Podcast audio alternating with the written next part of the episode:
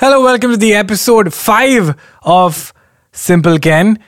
It's awesome that we are still here and coronavirus hasn't got me yet.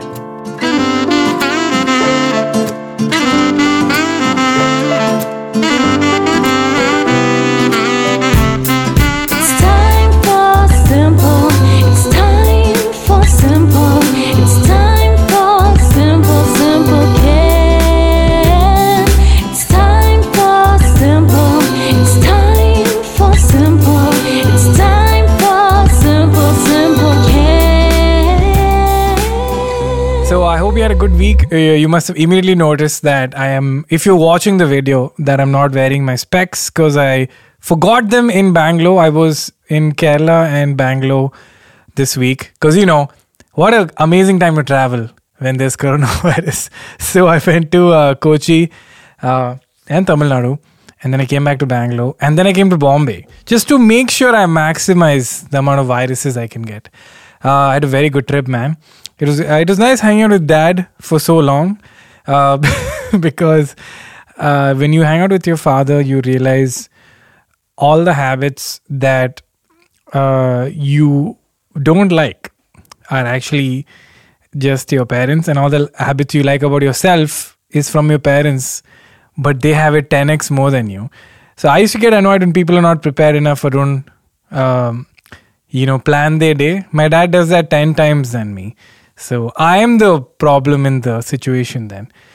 it's just, um, but it was nice to chill with my dad. He's uh, very easy to travel with. We uh, had to have dinner somewhere and uh, we found this small ass restaurant. We, we we could never do that if my mom was traveling with me. My mom has a high, you know, uh, bar for how good a restaurant has to be or clean has to be. So we went to this small ass shady restaurant. We had the best roast dosa I've had, and uh, man, the sambar was thick. You know, like a thick it was, thick chutney. It was. It was great. A great weekend. Also, thank you so much for listening. So far, the comments have been great you guys are appreciating the uh, the long recording of me talking so much that there were less questions this time. All of you just told me how great this is, um, and that's very sweet. But you didn't. You forgot to ask me questions, so I don't have too many to choose from this time. But I got some very interesting ones. It was fun to have Biswa on the episode because he was upset, and now we are friends again. Uh, all my life is mostly just making sure my friends are happy. Coronavirus. How can we not talk about it? So, uh, the levels of panic are varied. What do you do, man? What do you do? Huh? The world's taking it very seriously. Are we taking it seriously? I don't know. But uh, I hope it doesn't affect us too much. And if it does, I hope we uh, get through it. Man, what the hell is going on? you know, I started this and I've wondered will I have enough to talk about every week? Literally every week, some shit goes down. And I'm like, this is way easier than I thought it would be. The last week was Delhi riots. This week is coronavirus. I'm, I'm, I know it was there for, but the panic has really started now. so I'm like, wait, is this happening because I started this? Oh, it's always things were happening, and because I have to talk about something in a in a show, I have become aware of how. Yeah, I think before that there was Aust- Australia fires. Long ago there was Kerala floods. Then there was floods in Orissa. Yes, Bank also shut down, dude. so what's going on? Well, at least the only thing that's constant is Asher is still listening. Uh, you know, I'm legit was worried. Do you always do every recording session here? Not every, but most. So there's a chance that I will make a booking and then you won't be here, right? If you don't ask for me, No, let me make it very clear. I need you in every session. I'm here for you, bro. Thanks, man. See, at least something's constant in my life. There's some anchor. I know you guys are jealous that you don't have an Asher in your life, but you know, not everyone is as lucky. Let me start with a question that I used to talk about it a lot, and I just stopped talking because everyone started talking about it. So I guess it was a uh, it was an overkill. So Shreyank Patel asks, "What are your thoughts on strength weight training? How important do you think it's in one life in in one's life, and how has it influenced improved your life? Working out is a big part of my life. I try to work out almost every day or every other day or." even once a week.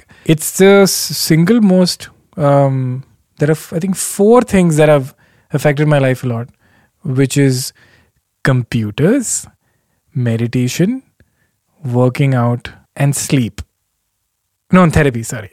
uh, these four I will do till the day I die. Meditation, I don't talk about a lot because you do it and it's a very tough thing to uh, consistently do. It's very simple. You can f- find out more about meditation. If you want to talk about it, just let me know in the comments, okay? Don't forget to comment your questions with the hashtag SimpleCan. Uh, weight training, I started working out because there was this girl in college I liked and I was trying to impress her. I mean, that is not the only reason. I think uh, growing up, I used to read comic books and I was like, man, I want to look like this big guy with muscles and shit. And I had a, and I think when I was in college, I was like, you know what, let me just try the gym thing. And my dad's into fitness. Like, he, till today, he wakes up at 5 a.m. every day, um, goes to play badminton, goes for a walk. He was in the NDA, National Defense Academy. So, um, He's from the Navy, by the way. Being healthy and fit is a big thing in my family. He never told us to. It just he lived by example. So I finally decided I'm gonna gain weight and uh, you know gain some muscle. And uh, this was in college, and I think the girl I liked, I told her this, and she laughed at me. So I was like, I used that pain of her laughing at me to go to the gym every day, and I worked out for a year every day. Nothing happened, but the hate was strong in me.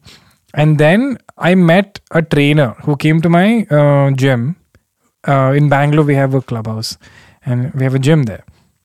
This trainer came and then he trained me, and then he showed me the difference between training and working out by yourself. When I was worked out by myself, I had a checklist I'll do this, I'll do this, and I was done. When he trained me, he pushed me to a point of extreme discomfort, putting it lightly you know when he when a trainer trains you he pushes you to such a point that you can't reach it by yourself where you are convinced your body can't do more and you're in extreme pain and you're really uncomfortable and then he makes you do another set of exercise you're like i didn't even realize a that i was capable of it and b that i could um, that it's necessary to reach that point. And only someone externally can push you to that point. and um, what after that for six months i trained like how he taught me to train. And i started seeing results. Then i joined uh, gold's gym. And that year was great. Uh, i we used to i have a friend called nikhil. And we both worked out so much um, that we saw massive gains and uh, what weight training taught me was um, it's all in your head it's such a beautiful thing you know where you're convinced that you can't do more and you can't push more and you do it anyway till the point of blacking out. That I remember during leg days we used to crawl to the water cooler, and everyone in the gym used to laugh at us. But um, it's taught me a valuable lesson that you can't achieve anything till you're in a place of extreme discomfort. If you're not in a place of extreme discomfort and pain, you can't see gains. Uh, obviously, this is a generalized statement, doesn't apply for everything. It doesn't apply to relationships. You don't have to be in extreme pain to gain things from relationship. I learned it the hard way, but you know, weight training was so cool, and uh, I still. Um, there are moments when I still train today, and I'm like, you know, he asked me to do 30 reps. Let me just do 25, and I'm like, oh, I remind myself like, don't cut short. Just do 30, even though it causes immense discomfort and I apply that, then I think about wait, am I doing that with my career? Am I just stopping at 25? It really helps. You know, this daily reminders. lot of things you already know. You just have to remind yourself every day. Everybody knows they should work out and eat right and sleep more and be more grateful and you know take care of yourself. But you kind of need constant reminders because the brain is a piece of shit that loves to forget basic things. It's amazing how forgetful the brain is. Holy shit. There'll be a moment where you're scared of coronavirus and then you're watching a show and you completely forget about a global epidemic. Isn't that insane? It's just every it's like a it's like a dog that's distracted all the time. And you have to be like, hey, hey, here's a ball of self-improvement, don't forget. So yeah, so strength weight training is like this great metaphor training I have. I also have this analogy that I push myself in the gym so much in the morning that the rest of the day is a piece of cake we used to bench press and um, you know do deadlifts and squats of such heavy heavy weight. I won't tell you what it is because every guy thinks he deadlifts, so bench press is more. Is a worse metric, by the way, when people say, How much do you lift, dude? That's the most stupid question you can ask because it's easy to lift 80 kgs if it's your first workout. At the end of 40 minutes, if you can lift 80 kgs, that's insane. So it's also so much context of when, at one point, at what point are you lifting it and how you're lifting it and when you're lifting it and how much rest you're taking. So just the moment someone says, How much do you lift? I'm like, You're a noob. So yeah, so when you lift so much and you're blacking out and you want to go home and you're crying in pain, then you go back to your workplace and there's a conflict. You're like, dude, this is easy. The toughest part of the day is over. You're alive. You should be able to lift yourself. That's my fitness barrier. That if you can't lift your own body, that means you're not optimizing yourself. It's like a reminder, like, hey, if I'm struggling to lift myself, or by lifting, like I say, pull ups, if you can't do a pull up, um, then that means there's something wrong. And your body's amazing, man. You should keep it in the best state you can. So it's it's something I really believe in. It's brought me so much joy, and I really enjoy the routine and the discipline of it, and the friends I've made. I have a very close relationship with my trainer, Venancio. You can see him on my stories. He's a lovely guy. My trainer in uh, Bangalore, his name was Gajendra. he was damn funny, dude. Every other workout, he used to try to convince us to do steroids. and we used to be like, no, dude, we don't want to do steroids. but he's a very nice guy and very ambitious. I've noticed people who work out a lot tend to be mm, entrepreneurial or like ambitious because it's like a great metaphor for growth. Like if you can grow muscle, you can grow things. Like uh, that sounds weird. You can grow a company, you can grow an idea, because they're kind of the same principles. You know, growing muscle and growing an idea is it takes the same amount of discipline and effort. And and when I say we go to the gym, I mean also like all forms of exercise, like playing or sport and all of that running. It's I think it's a it's a nice. I think it calms the brain down there's so much chaos and uncertainty in your life that just that routine of and also endorphins are released so it's great julie james had a remarkable observation. It says i think you're different depending on who your guest is. It's like you change according to your company. That's like saying you seem to eat food when it's in front of you. Yes uh, julie that's how people are. People actually change according to their company. And you do it yourself. You are different in every room. So this is a version of me that's in front of camera. I think we and me and Biswa discuss this.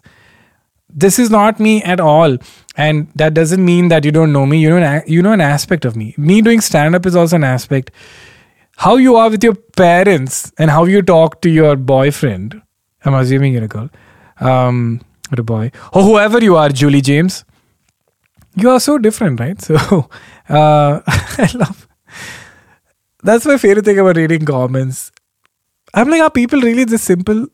Like, obviously, you you are different according to how you are, like the situation or company you are in.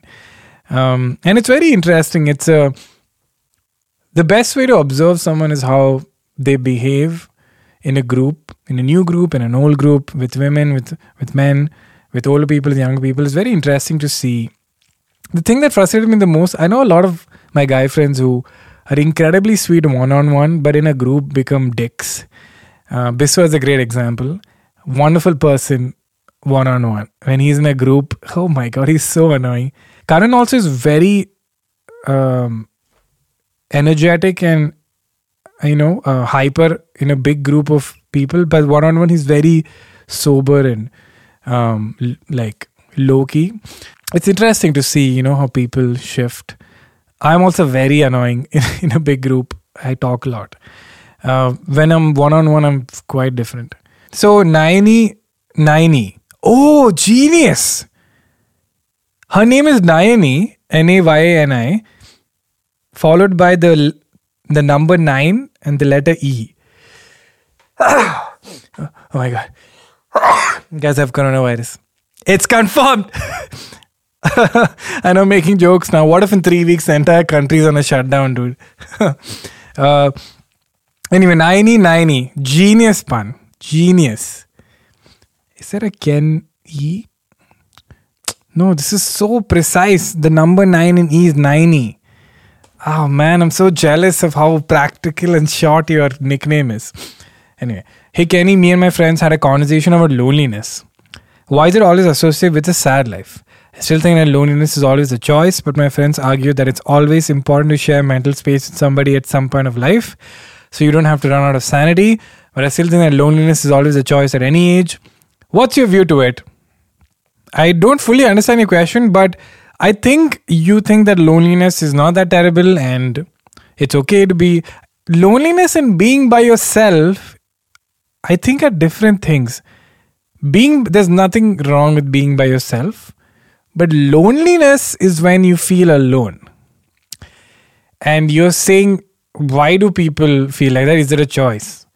Hang out with old people and you'll realize how terrible it is to be lonely people are older than 60 70 have no one to talk to and it's a terrible life and all they want is some company i think this kind of perspective happens when you just hang out with people who are very similar to you whenever you um, have a confusion about anything in life just take yourself out of the situation you're in.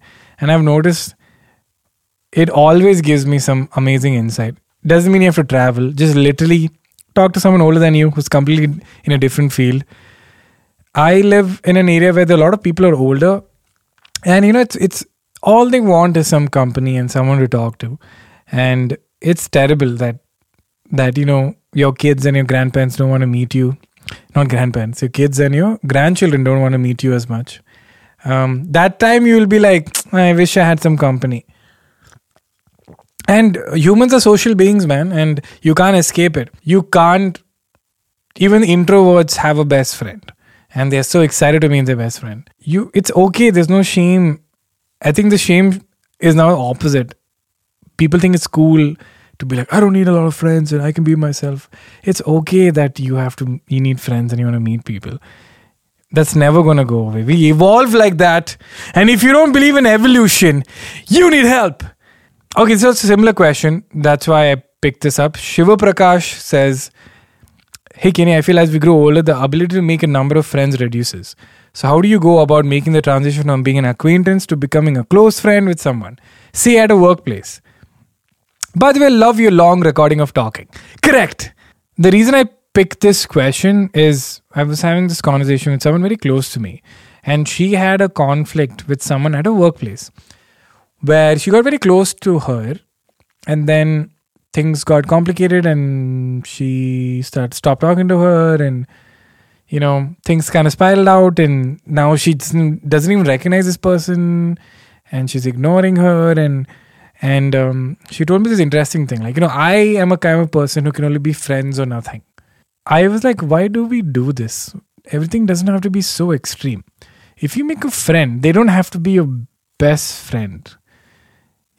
You can have an acquaintance, you can have a 10, I call it 10% friend, which is when you meet them, you talk to them, you have a great time, and um, you don't make plans with them. You don't have to know about how their family is doing or what they did last week. You just talk, and that's okay.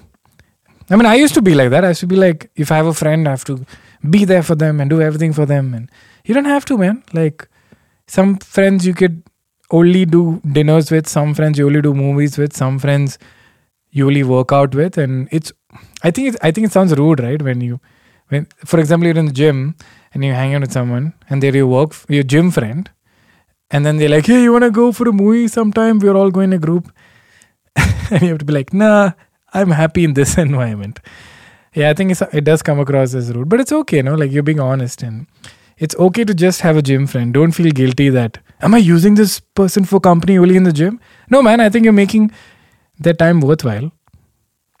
So it's okay. It is true though, the ability to make friends reduces. I think my um, ex's mom, she was really incredible. She had gone through so much pain because of her mother-in-law that she used to keep taking it, keep taking. And as she got uh, got older, she just stopped and she was like, "Screw you, mother-in-law," And I think by the time she reached her 50s, she, she had attained nirvana, where she just said whatever she felt like. She told her needs immediately. It was just like all my life I was trying to please people and I had a hellish life. Now I'm just to say what I want. And I was, I admired her for that because I think she's living her life to the fullest. I don't think our ability to make friends reduces, our tolerance for bullshit reduces. So in your 20s, you can be friends with some really um, difficult people. But I think when you grow older, you're just like, okay, enough of this bullshit. Um, and I think you lose a lot of people like that. So I think it's the reverse. I think your tolerance for people reduces. Not tolerance for people, tolerance for bullshit reduces. How does a close friend become acquaintance become a close friend? Again, just I think it's like a trap. Every time I'm like, oh, this person is now a close friend, and then I make a plan and they ditch, I'm like, oh, how dare you reject my Kenny membership? So again, I think keeping it fluid is the key. Again, I used to say I have a very small group of friends, but now I don't. Now I'm just like, whoever is there that day is great. I also have my family, so it's enough. So Rishi Prabhakar asked, Hey Kenny, this podcast, don't deny it. Rishi, I'm not denying anything. Okay? Don't think you're a smart ass. Um, his question is What were you experiencing when you were interviewing international celebrities like Will Smith and Chris Pratt? Um, also, would you rather be Hancock or Star Lord? What is this question? Will you be Mickey Mouse or Donald Duck? I don't know what I'll do with that. This is a good question. First of all, Chris Pratt is my god. Okay, he's amazing. I look up to him. He's the person that I want to be. Before it was Jim Carrey, then I realized he was too crazy. Uh, Chris Pratt is just amazing. He just this sweet, funny man who can do action and comedy. So when I got to meet him, thanks to like Disney had a press junket, um, and Will Smith was because of Netflix. When I got to meet Chris Pratt, we flew all the way to um, Tokyo, and um, I also got to meet Rajeev Masand, who's like a really cool, chill guy. He's so fun. Anyway, so when I got to meet Chris Pratt, I think the goal is um, to treat them like a person. And I kind of took that from my experience because whenever I meet people and they see me as a fan, they stop seeing me as a person. So um, it feels very impersonal when someone looks up to you and is smiling and is like, oh my God, you're amazing. It's, it's very sweet, but you can't have a real conversation because they have put you on a giant pedestal, which is understandable. So with Chris Pratt, I was like, do not make him feel less of a human. Talk to him and let him see a perspective that he wouldn't see in his press junket. And I was observing him through the entire conference. They had the previous day, they had a press junket, they had a conference, and they had questions from the audience. And he was constantly making everyone laugh and like going out of his way to make everyone comfortable. And the other actors were not doing that. And when I met Will Smith, also same thing. Will Smith was just anyone in the room. He was entertaining and engaging and was there.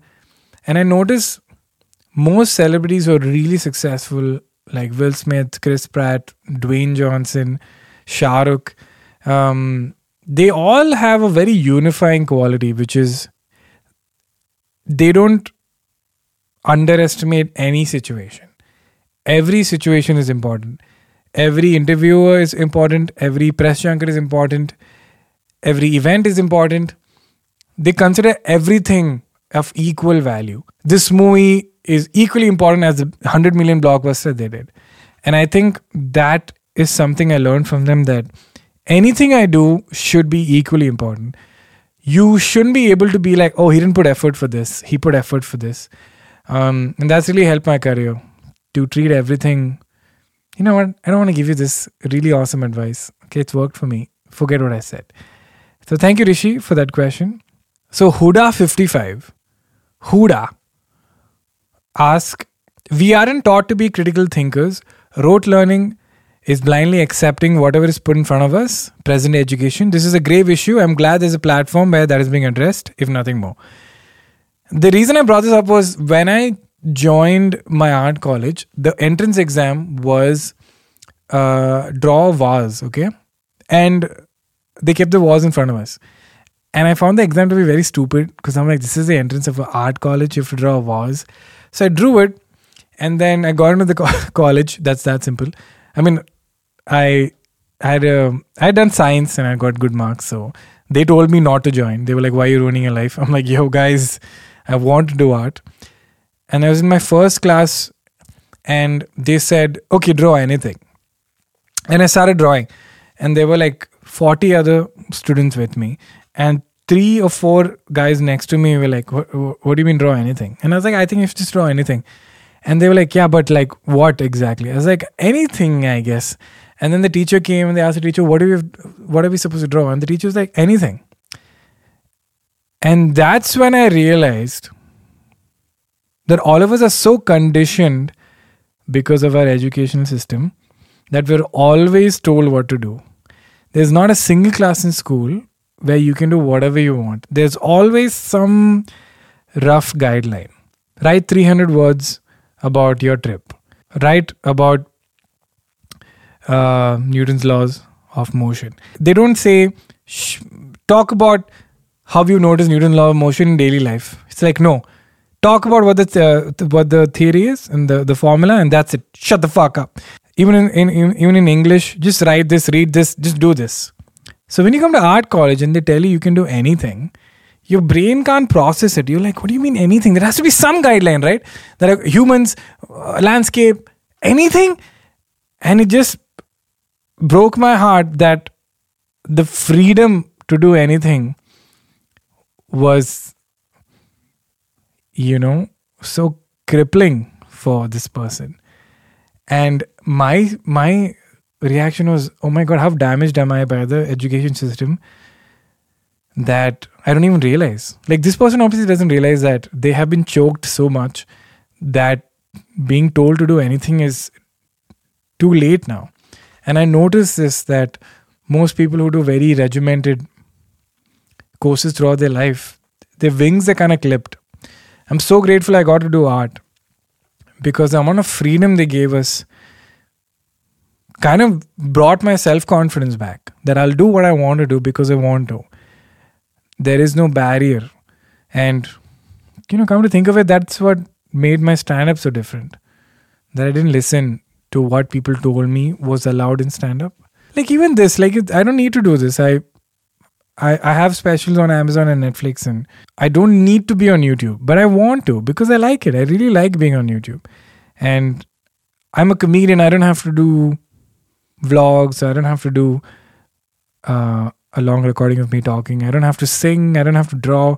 I don't have to make a comic strip because I want to. I like it. So it's kind of sad what how damaging this our education system is. Even my teachers, man, like they were so concerned with us following formulas and structure that I, I, I did a workshop for kids once in Bangalore for stand up. And it was such a um, enlightening experience because the kids came on stage and they did some amazing things. But then we had to tell them to not do them because stand up inherently is a person talking on the mic. And it broke my heart because this kid had this idea where he wanted to come on stage and pretend like he didn't know where the mic was. So he stood right next to the mic and spoke the entire time, but you can't hear him. then I was like, that's genius. But according to stand up, you can't do that if you talk on the mic.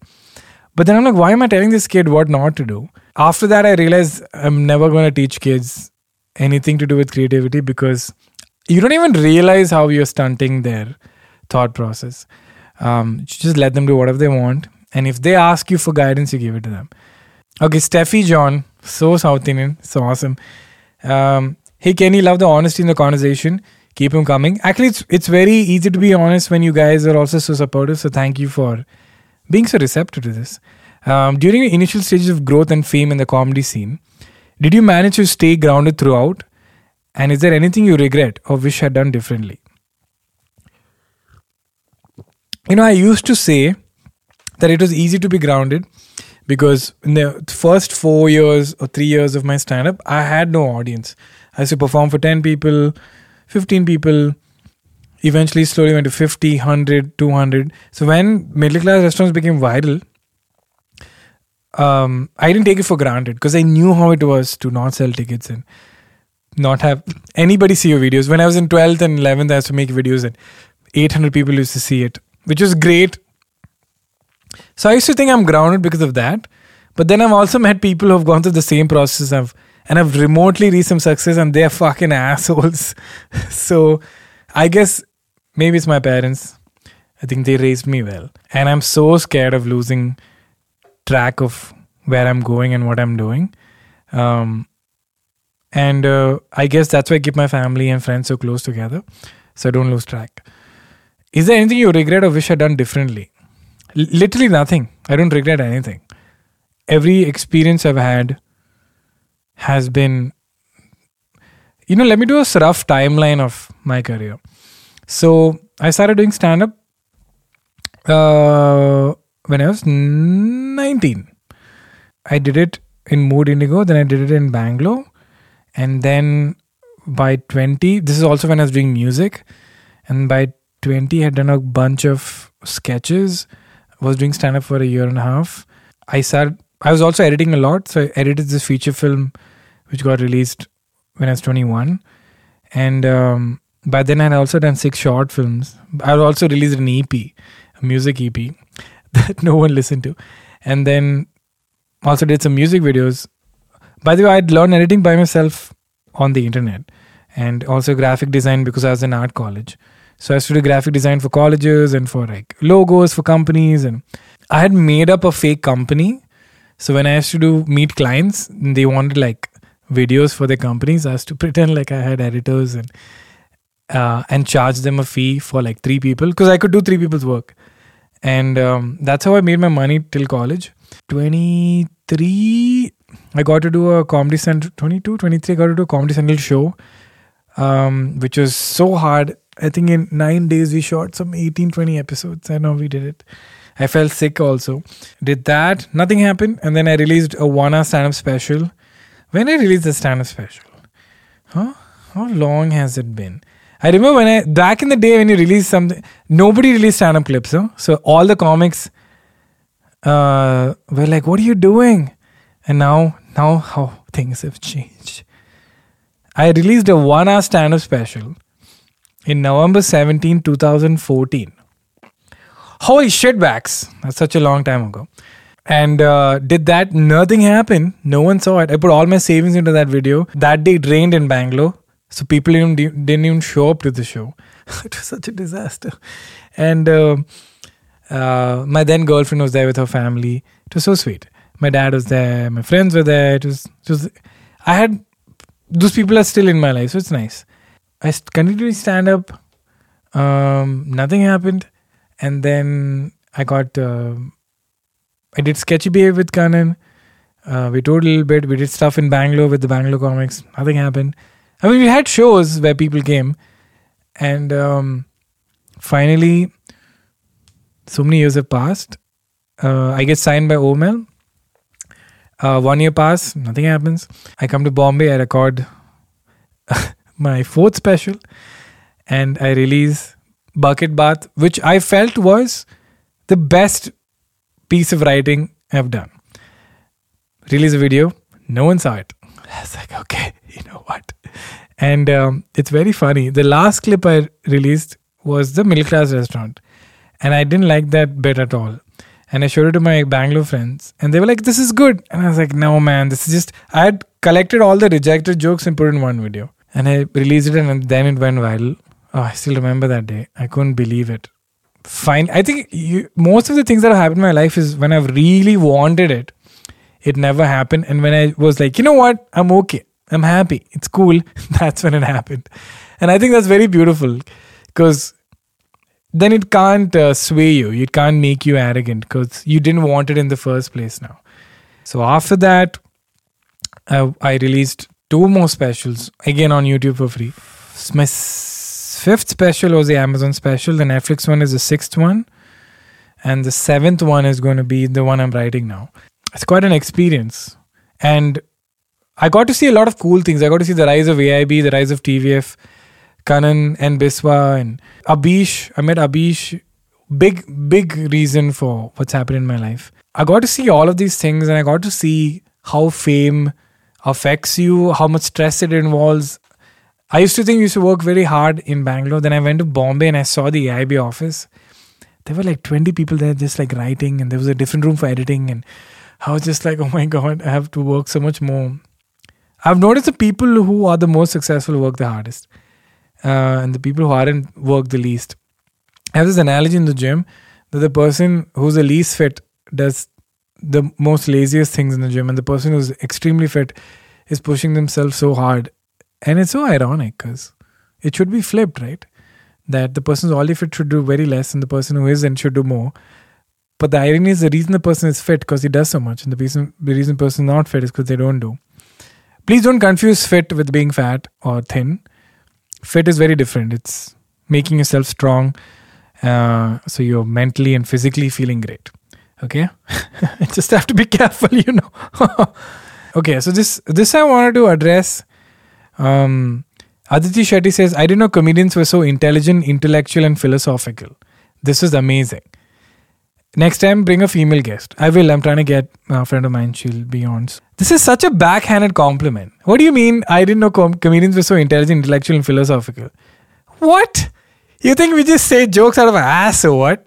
That's that, why. Would you say that to anyone else? Would you go to a doctor and be like, I know doctors are so intelligent, intellectual, and philosophical? we do jokes about human behavior. We have to reflect and observe. What did you expect? I don't know if people say this to make themselves feel better. That, oh, comedians are just like saying jokes. I am doing real job. I don't know where this comes from. Human behavior is the most complex thing ever. And it affects everything we do in our lives.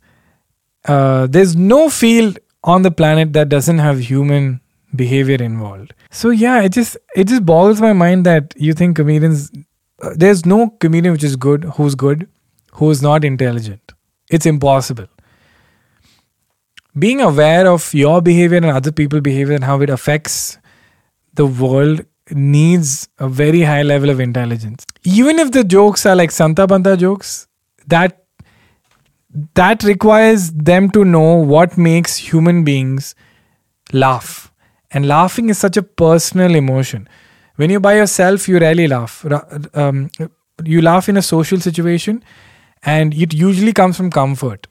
So, a comedian has to build comfort f- in a, within a few seconds, make you connect with them emotionally, and make such an emo- emotion that hits you so hard that you involuntarily laugh. So, yes, that takes little intelligence, madam. I know you were trying to give a compliment, but don't give backhanded compliment. That's like saying for a woman you're very smart. Yeah, that's, don't do that. That's, uh, be a little uh, nice that way. I'm trying to get my friend Tara on the podcast, but she lives in Bangalore. And uh, people from Bangalore usually don't want to go anywhere else because they're so happy there. So once I catch her here, no, I'll get her, get her for this, uh, get her for this show. Ah, tasty. If you can guess what I'm drinking, you'll get a free T-shirt. I've not made a T-shirt for this podcast yet. How can I make money from this? Uh, I was wondering if I should do like a pay for watching thing, but I don't know. I'll get a sponsor. I want to annoy you guys a little bit. So you have to hear a sponsor, and the sponsor gives money, and then I can. Uh, it'll be fun. I like doing sponsor stuff. It's fun. Um, oh yeah, by the way, thank you for the response for getting there. Only two episodes are out. I did one with Alicia and one with Ritviz. Uh, it was it was it was very. Um, I got to do the show. By the way, that was my initial idea for Chai Time. Chai Time was actually me meeting people. Sorry for the burps. Oh man, I'm getting old. So much gas is in my body. Um, oh my god, there's more. Uh, so Chai Time was supposed to be I meet really interesting people in my life who um, have um, professions that are not common. And if I had known that in school, I would have been so much, you know, so much at ease and not stress that, oh, I don't fit into doctor, engineer, business, whatever.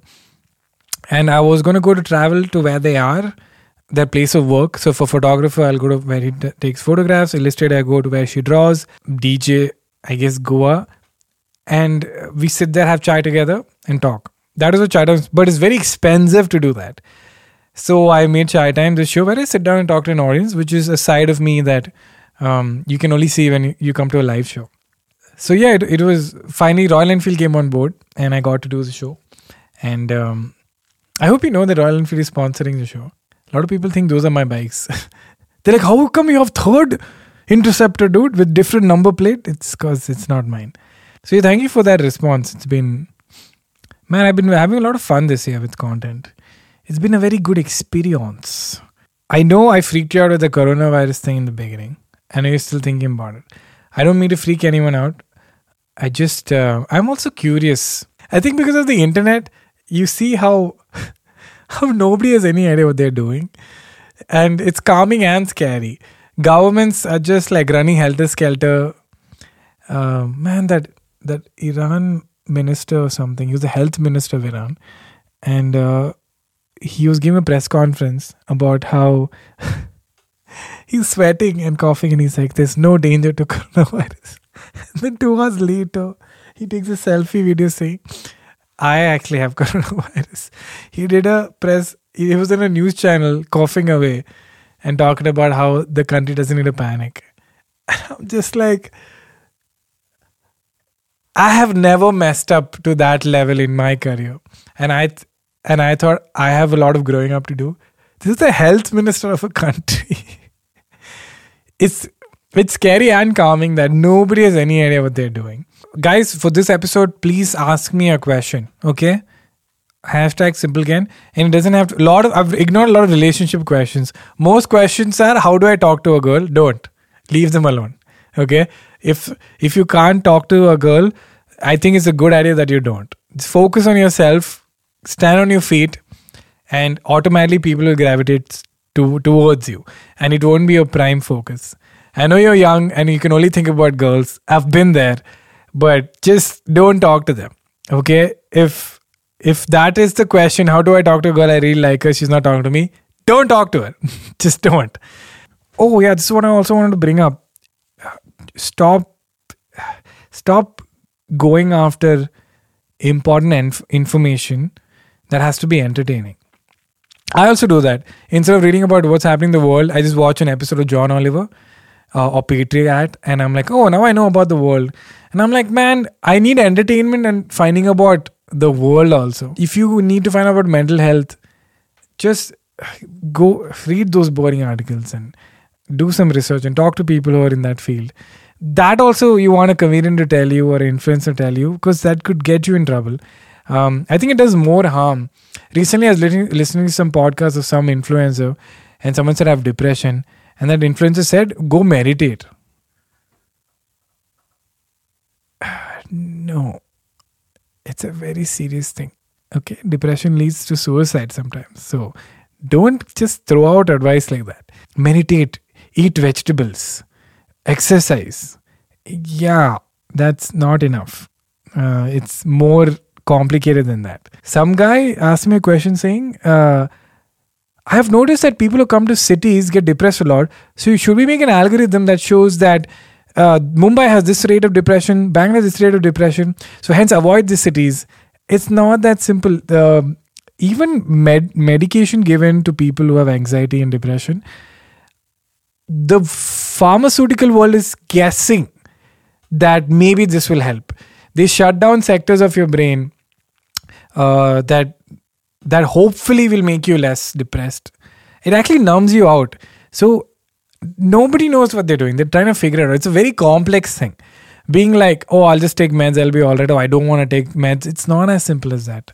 I think we need to stop gravitating towards very important information being given in a very entertaining way because a lot of the times the narrative changes to make it entertaining. Um, so if I have to make a joke about this minister who has coronavirus, I'm just gonna talk about ministers being dumb. Maybe there's a minister in Iran who's actually very smart, but it doesn't fit my comedic narrative of making it sound like people don't know what they're doing. Right? So there's a restriction there to information that we can't give information if it doesn't make if it's not funny for this joke. So you leave out that important information. While when you write, read boring articles and do the research, they're not trying to be funny or entertaining. They're just telling you how it is. And they can be contradicting to themselves also. I think the scariest thing is when you read an article about a medical thing and in the end they say scientists have no idea how to cure it. There is no known treatment for it. No cure, lifelong. I'm like, holy shit. And I think that's why people like listening to influencers because influencers make you think that, oh, if you do this, it'll get fixed. No medical professional will ever tell you that because that's not the truth. On that shitty note, I'm gonna end this podcast. Uh, oh shit! I mean, long recording of me talking. Uh, it was fun because of uh, the pandemic scare and not going anywhere. I've ordered a lot of PlayStation games, and I got a new controller also. so I'm just gonna edit this episode and uh, play video games. If you want to know what I bought, I bought Need for Speed Heat. I bought Assassin's Creed. Uh, I bought um, what? What else did I buy? about Tekken 7, Days Gone. I bought all these games and I'm ready for Apocalypse. Uh, and I'm to edit this podcast. Uh, I was thinking, Asher, if things get really bad, I'll record at home and I'll mail it to you. And then you guys can mix it and send it back to me. And nobody has to leave home. So this can continue. Your talkback speaker. Yeah, yeah. You can just call me on the phone and be like, hey, Kenny, I think you're clipping. So that's what I'm going to do this week. You can li- uh, listen to this on Spotify. Man, the Spotify response has been insane. So thank you so much for listening on Spotify, Apple Podcasts, and Google Podcasts, and um, uh, everywhere else you've been listening to. And thank you for su- subscribing and liking and writing such wonderful things. Um, let me see who else to get for some episodes. I do it according to how I feel, and um, it's been a wonderful journey, guys. Bye bye. It's time for simple. It's time for simple.